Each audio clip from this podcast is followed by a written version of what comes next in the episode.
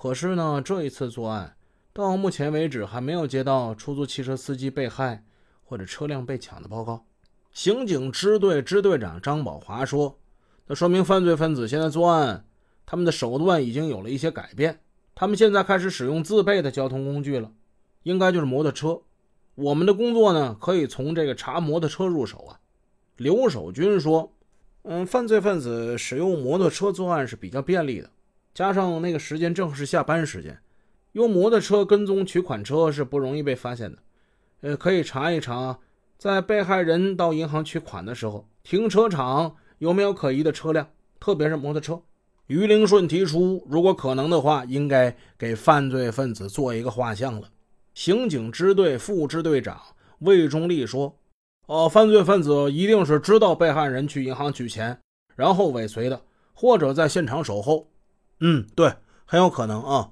犯罪分子是看到两个被害人总去银行取钱。”引起他们的注意了，所以他们进行了跟踪。等他们再去取钱的时候，在被害人家中守候。会上，大家你一言我一语，给了很多意见。会后，刑警支队副大队长郭春晓跟侦查技术员观看了银行的录像带。哎呀，这一看这录像带，大家都有点发傻。摄像探头的拍摄效果很不理想。咱们前文也说了，那个时候。技术水平比现在呢差了不知道多少倍，要不就是没拍上，要就是拍上了的话呢，人脸部也是模糊不清。侦查员们一盘袋子一盘袋子的看呢，眼睛都看直了。遗憾的是，并没有从中发现形迹可疑的人。二十二日，杨嘉林来到刑警支队，参加了于灵顺主持的又一次议案会议，他与同志们共商破案大计。在讨论之中，那个在现场附近修自行车的工人提供的情况格外引起了大家的注意。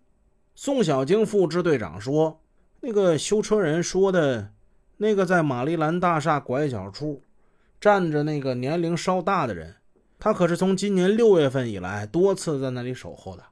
那个地方我去了，站在他那个位置啊，可以清楚的看到现场的西北两个出口。”我现在可以肯定点说呀，这个人应该就是犯罪分子团伙之中负责踩点那人。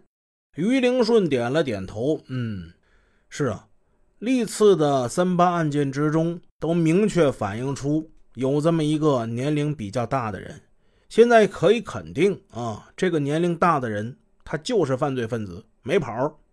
市交警支队的领导也参加了会议，刘景伦副支队长和和平分局局长。陈向忠也都提出，现场上出现的两辆摩托车是重要的侦查线索。现在当务之急就是把全市八零型以上的摩托车资料全都给他调出来，做一个彻底的清查。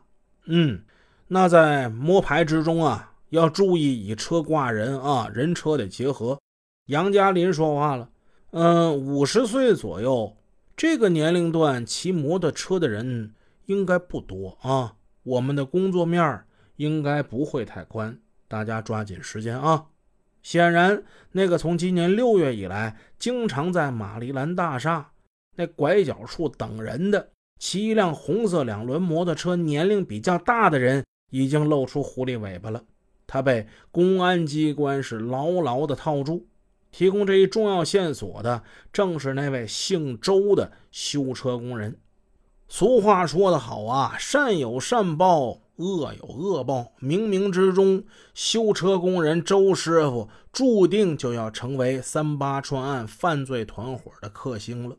二十一号那天早上，刑警支队专案一大队探长单强带领他的组员到现场一带继续走访，走到港澳证券大楼，看见在拐角处。一位修车工人刚刚打开工具箱，做着一天的准备工作。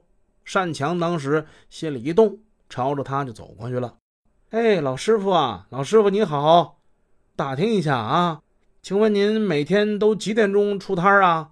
后来这一打听啊，那个修车工人呢，其实并不老啊，显得老，今年还没到五十呢，四十九，整天是风吹雨淋日晒呀，所以他显老。那位工人呢，抬头看了看跟他说话这人，和颜悦色的，